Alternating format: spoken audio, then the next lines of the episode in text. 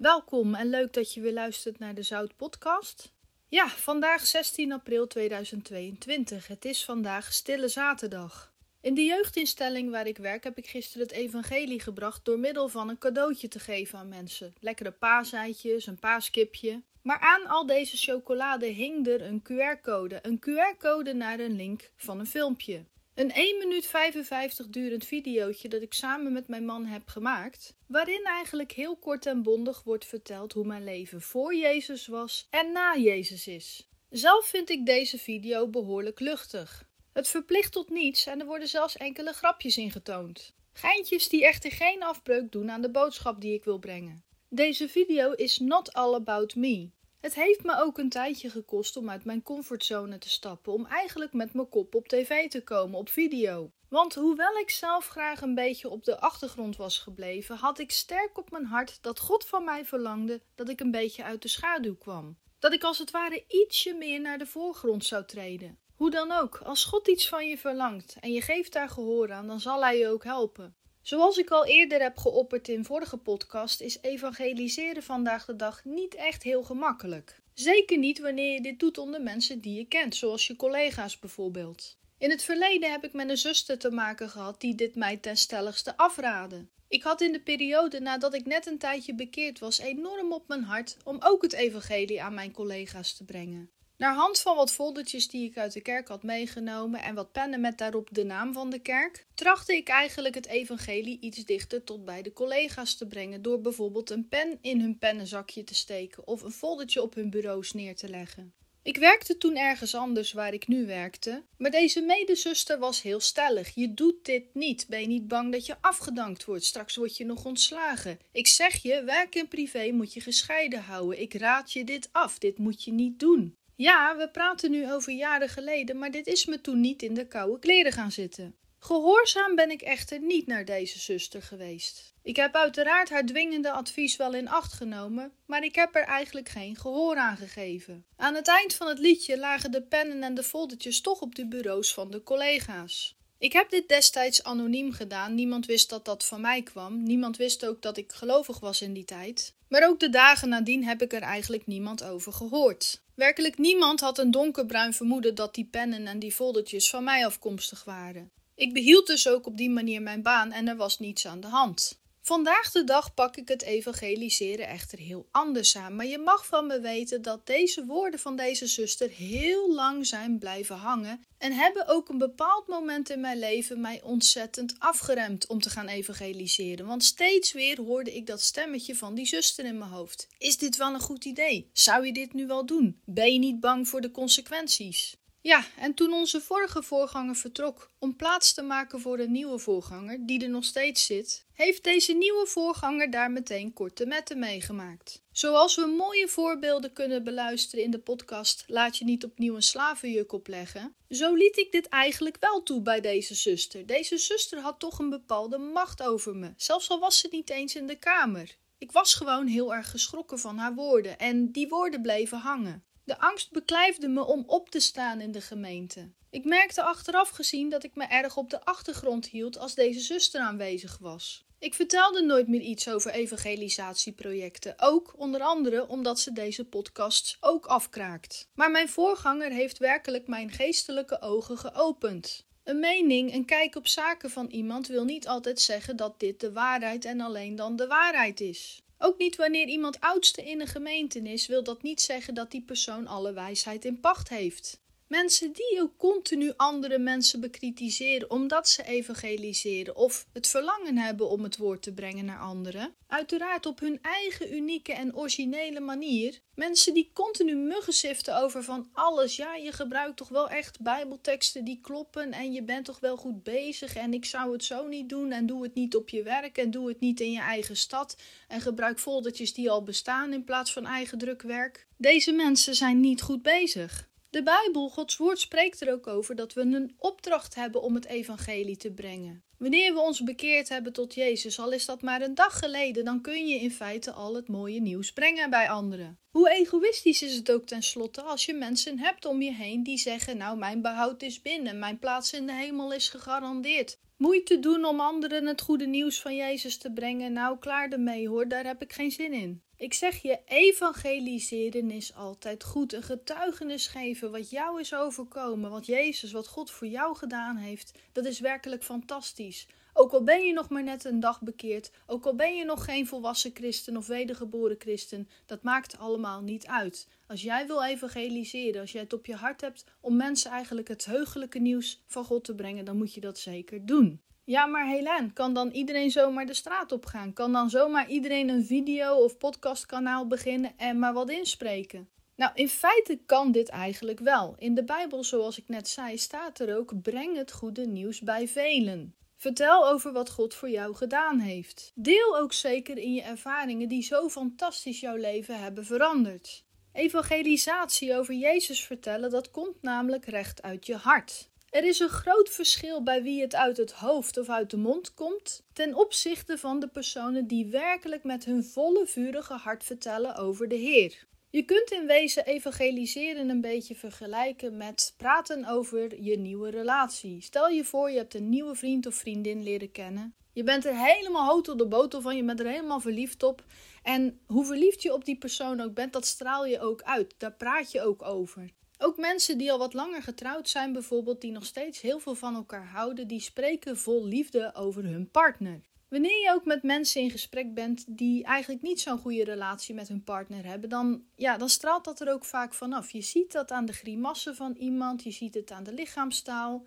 Je hoort ook aan de intonatie van de stem hoe er over de partner gesproken wordt. En laten we ook vooral niet vergeten dat de woordkeuze ook heel belangrijk is. Wat hoor je over die partner? Zijn dat positieve of negatieve woorden? Wie niet echt vol is van zijn partner of haar partner, die zal er ook niet met veel warmte over spreken. Wanneer je een relatie hebt die eigenlijk niet zo goed is, die eigenlijk best wel bekoeld is, dan zal je ook merken dat je daar eigenlijk niet zo vurig over kunt spreken. Nou, en eigenlijk gaat het over het christendom ook zo. Wanneer je in God gelooft, dan spreek je ook op een bepaalde manier, zoals je in het geloof staat, over Jezus, over God en over de Heilige Geest. Wanneer je dus een lauwe relatie met God hebt, hè, God is heel ver weg in de hemel en het is allemaal prima zo, dan zul je daar ook nooit zo vurig en zo hartelijk over spreken. Het zou zelfs kunnen dat je je schaamt ten opzichte van andere mensen, want ja, je hebt nou ook eenmaal mensen die zich schamen voor hun partner. Wanneer een relatie niet goed zit, of dat nu met een mens of met God is, dan ja, dan heb je soms een bepaalde schaamte over je. Van ja, ik schaam me een beetje voor mijn partner. Of ik schaam me een beetje dat ik in iets geloof waar ik zelf eigenlijk niet zoveel mee heb. Ik zeg je dus dit: wanneer je warm loopt in je relatie, zul je met warmte over je relatie spreken. Wanneer je warm loopt voor Jezus, dan zul je warm over Jezus spreken. Wanneer je in de eerste instantie al een enorme drang en behoefte hebt, eigenlijk een spontaniteit op je hart hebt om te willen evangeliseren over Jezus, over God, over wat jou allemaal ja, overkomen is, de mooie getuigenissen die je op je hart hebt en die je graag wilt delen met de mensen, dan denk ik dat de relatie tussen jou en God wel goed zit. Evangelisatie moet nooit een verplicht nummertje zijn. Het gebeurt dikwijls dat mensen uit een kerkgemeenschap mensen ronselen om mee te gaan evangeliseren. Maar als je hier eigenlijk niet zo achter staat en je hebt er eigenlijk niet zo'n behoefte aan, of je band met God is eigenlijk niet zo optimaal, dan raad ik je af om hier aan mee te doen. Hetzelfde als wat ik net gezegd heb, als je op dit moment in een relatiedip zit, dan moet je ook niet gaan rondbazuinen dat je relatie op en top en super is, als dat niet het geval is. Wie dus eigenlijk wil beginnen met evangeliseren, raad ik dus aan om eerst eens te kijken welke band heb ik met God? Welke rol speelt Jezus in mijn leven? Evangeliseren is namelijk ook licht uitdragen. Je steekt mensen werkelijk aan met het vlammetje dat in jou brandt. Wanneer het vuurtje in jou eigenlijk maar een heel klein waakvlammetje is, ja, dan kan het natuurlijk zijn dat de andere partij deze boodschap niet zo serieus zal nemen. Het is misschien een beetje cru gezegd, maar dat is een beetje dezelfde wijze waarop je bijvoorbeeld een wasmachine die bij jou niet echt deugt, die je niet zo goed vindt, begint aan te bevelen aan een vriend bijvoorbeeld. Maar goed, als je je geroepen voelt en als je eraan wilt beginnen, laat je zeker niet ontmoedigen door mensen die het afraden om te doen. Dat zijn luie mensen. Luie mensen hebben altijd kritiek op anderen. Want oh, wat is het toch gemakkelijk om vanuit je luie stoel commentaar op andere mensen te leveren. En geloof het of niet, deze luie mensen zijn overal terug te vinden. Ja, ook in jouw kerkgemeenschap.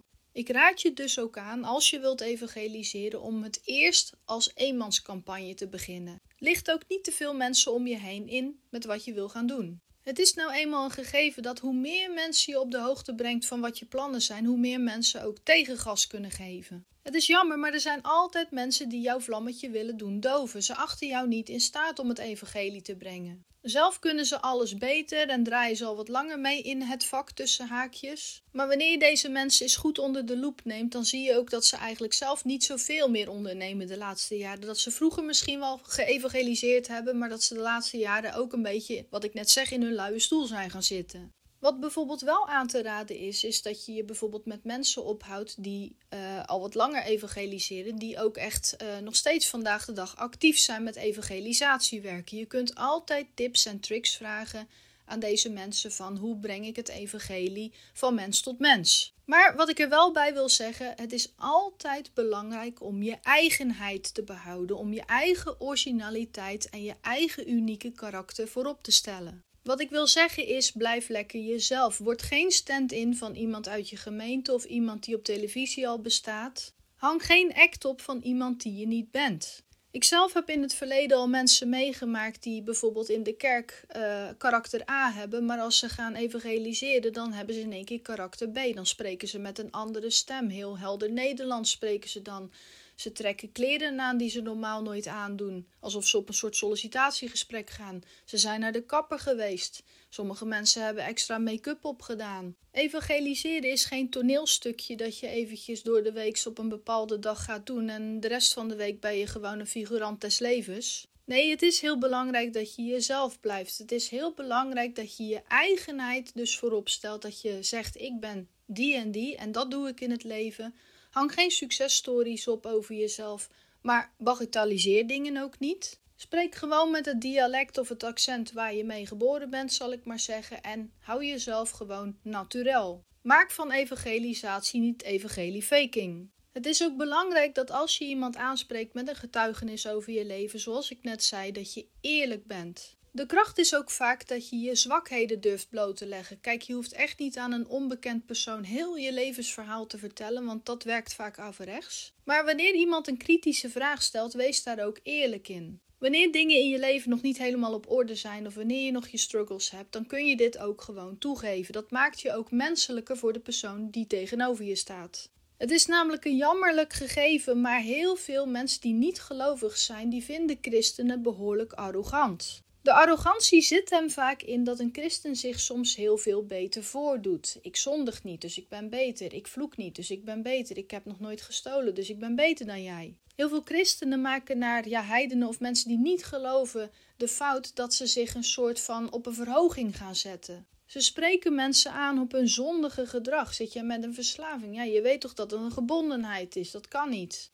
Jullie zijn niet getrouwd. Ja, in Gods ogen is dat onrein. Dat is een zonde. Dat is een seksuele zonde die jullie doen. Kijk, wanneer je vandaag de dag mensen zo gaat benaderen en zo gaat bejegenen, dan kun je het gewoon schudden. Probeer als christen open te staan voor de levensstijl, dus sympathie en empathie te tonen voor de personen of de persoon die voor je staat. En probeer je ook te verplaatsen in hun levensstijl. Mensen die al heel lang bekeerd zijn, die al heel lang christen zijn, die hebben echt hun rug naar de wereld en de wereldse gewoonten toegedraaid. Er zijn heel wat christenen die zich niet meer kunnen inleven in hoe ze voor hun bekering waren of hoe ze vroeger waren. De zonde die mensen doen met wie ze dan evangeliseren, met wie ze dan spreken, die herkennen ze niet meer in zichzelf. Dat is natuurlijk iets wat goed is, dat je je niet meer met wereldse dingen ophoudt, maar je moet niet wereldvreemd worden. We leven nou eenmaal nog steeds in een zondige wereld. En mensen die niet gelovig zijn, die beseffen niet altijd dat het zonden is wat ze doen. Mensen die bijvoorbeeld homoseksueel zijn en die bij jou komen en jij brengt hen het woord en je begint ze gelijk aan te vallen op de relatiestatus die ze hebben, dat, ja, dat is gewoon echt een, een killing moment op dat moment. Het is namelijk heel goed mogelijk dat deze twee mannen of deze twee vrouwen die voor je staan helemaal geen notie ervan hebben dat ze zondig bezig zijn ja, homoseksualiteit, dat is gewoon aanvaard. Anno 2022, dat moet er gewoon allemaal kunnen. Jaag dus mensen niet weg. Verkoop het evangelie niet, maar verkondig het. Geef ook toe als je ergens geen antwoord op weet. Bedenk ook heel goed: it's not about you, it's about God. Wanneer je bijvoorbeeld een vraag krijgt over, ja, wij zijn niet gehuwd, maar we hebben wel seks met elkaar en we leven samen onder één dak, is dat dan zondig? Of wanneer mensen die een homoseksuele relatie hebben vragen van, ja, wij zijn uh, een stel samen, is dat dan verkeerd in Gods ogen? Kijk, geef altijd eerlijk antwoord, maar veroordeel niet. Distancieer je ook van de mening wat jij over deze mensen denkt. Vertegenwoordig vooral wat God ervan vindt. Ik raad ook eigenlijk af om direct zulke zware onderwerpen aan te snijden bij bijvoorbeeld een eerste kennismaking. Wanneer je dus gaat evangeliseren en je wil het woord brengen, een blijde boodschap, dat wil dus niet zeggen een dramatische boodschap. Probeer dan ook geen situaties te creëren waarin er heel zware onderwerpen worden aangesneden.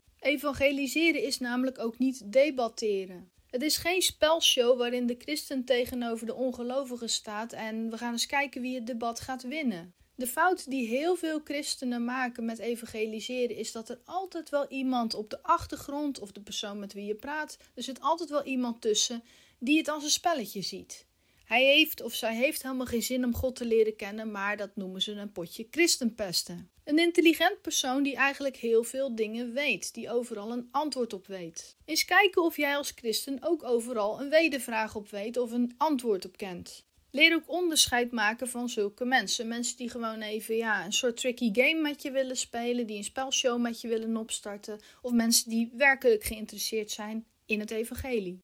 Wat ook heel belangrijk is, is als je wilt gaan evangeliseren of je hebt het verlangen om dit te doen, is dat je de boodschap kort houdt. We leven nou eenmaal in een zapcultuur waarin mensen gewoon echt niet zitten te wachten op jouw hele levensverhaal. Hou het dus kort en bondig en on topic. Blijf ook bij je kern van het verhaal. Neem niet allerlei overmatige details erin mee, zodat het verhaal niet meer te volgen valt. Hou het ook vooral boeiend, maar hou het vooral niet te lang. Dit geldt dus puur voor evangelisatie. Dit gaat niet over een woord of een preek of een Bijbelstudie, maar dit gaat vooral over een korte inleiding over wie Jezus, wie God is en wat Hij in jouw leven heeft gedaan. Realiseer je ook goed dat je in 2022 leeft. Kom niet met oude foldertjes van de jaren stilletjes, om het maar even op zijn Vlaams te zeggen. Of ja, papiertjes uit de jaren 90, stickers van toen. Dat pakt allemaal niet meer. Straatevangelisatie kan ergens nog werken. Maar zoals God eigenlijk een vrije mening, een eigen keuze belangrijk vindt, zo moeten wij de mensen ook vrij laten in of ze eventjes willen luisteren naar ons of niet.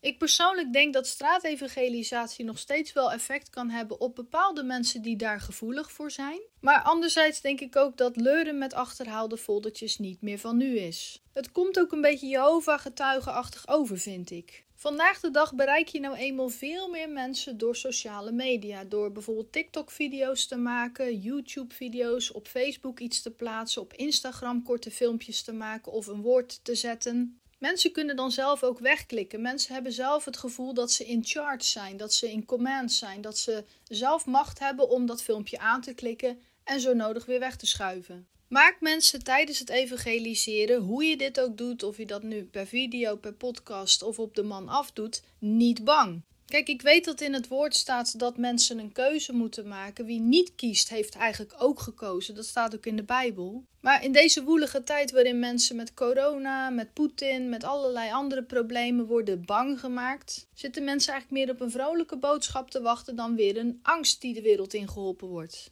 Ja, ik weet dat er heel veel evangelisatiewerk rondom de eindtijd bestaat. Je kent dat wel van die mensen van ja, het is vijf voor twaalf en het is now or never. It's time to make a choice. Nou ja, dat is ook allemaal waar. Maar als je iemand eigenlijk benadert, dan kan dat ook wel averechts werken soms met momenten. Mensen kunnen daar behoorlijk van schrikken als jij eigenlijk over een zogenaamde rapture begint. Over de, de opname van de gemeenschap en jullie blijven achter als jullie niet kiezen.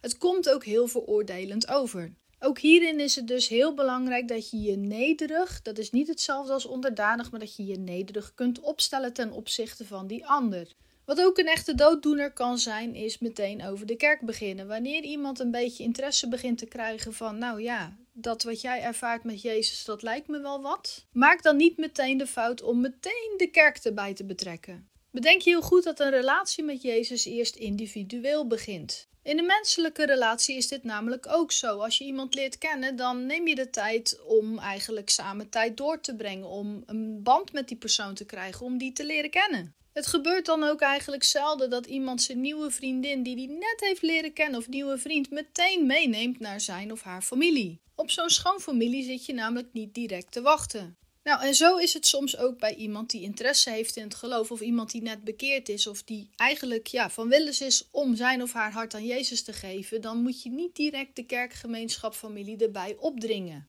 Ik ben van mening inderdaad dat een kerkgemeenschap heel veel goeds kan doen aan je groei in geloof en ook in je geestelijk leven. Dat dat een echte ja, bouwsteen kan zijn, een opbouw naar. Maar zoals ik net ook al zei, probeer het eerst soepel te houden. Laat iemand zelf kiezen of die mee wil naar jouw kerk of niet. Indien iemand toch interesse heeft, doe het ook niet beter voorkomen dan het is. Nogmaals, eerlijkheid over wat de Bijbel zegt, over je kerkgemeenschap, over je voorgangers en over je mede-kerkgenoten is gewoon van levensbelang. Creëer geen beeld bij iemand anders van, nou dat moet de place zijn to be. Dat is fantastisch wat ik hier allemaal hoor. En als die persoon dan komt, dan is dat soms best wel een zootje ongeregeld. In de kerk zitten soms ook vaak gekwetste zielen, mensen die nog niet alles op orde hebben. Voor een nieuwkomer kan dit soms behoorlijk afschrikken. Wees dus eerlijk over welke mensen naar jouw kerk komen, hoe het er ongeveer aan toe gaat. Maak het niet mooier dan het is, maar maak het ook niet slechter. Vergeet vooral ook niet dat je zelf natuurlijk ook niet perfect bent.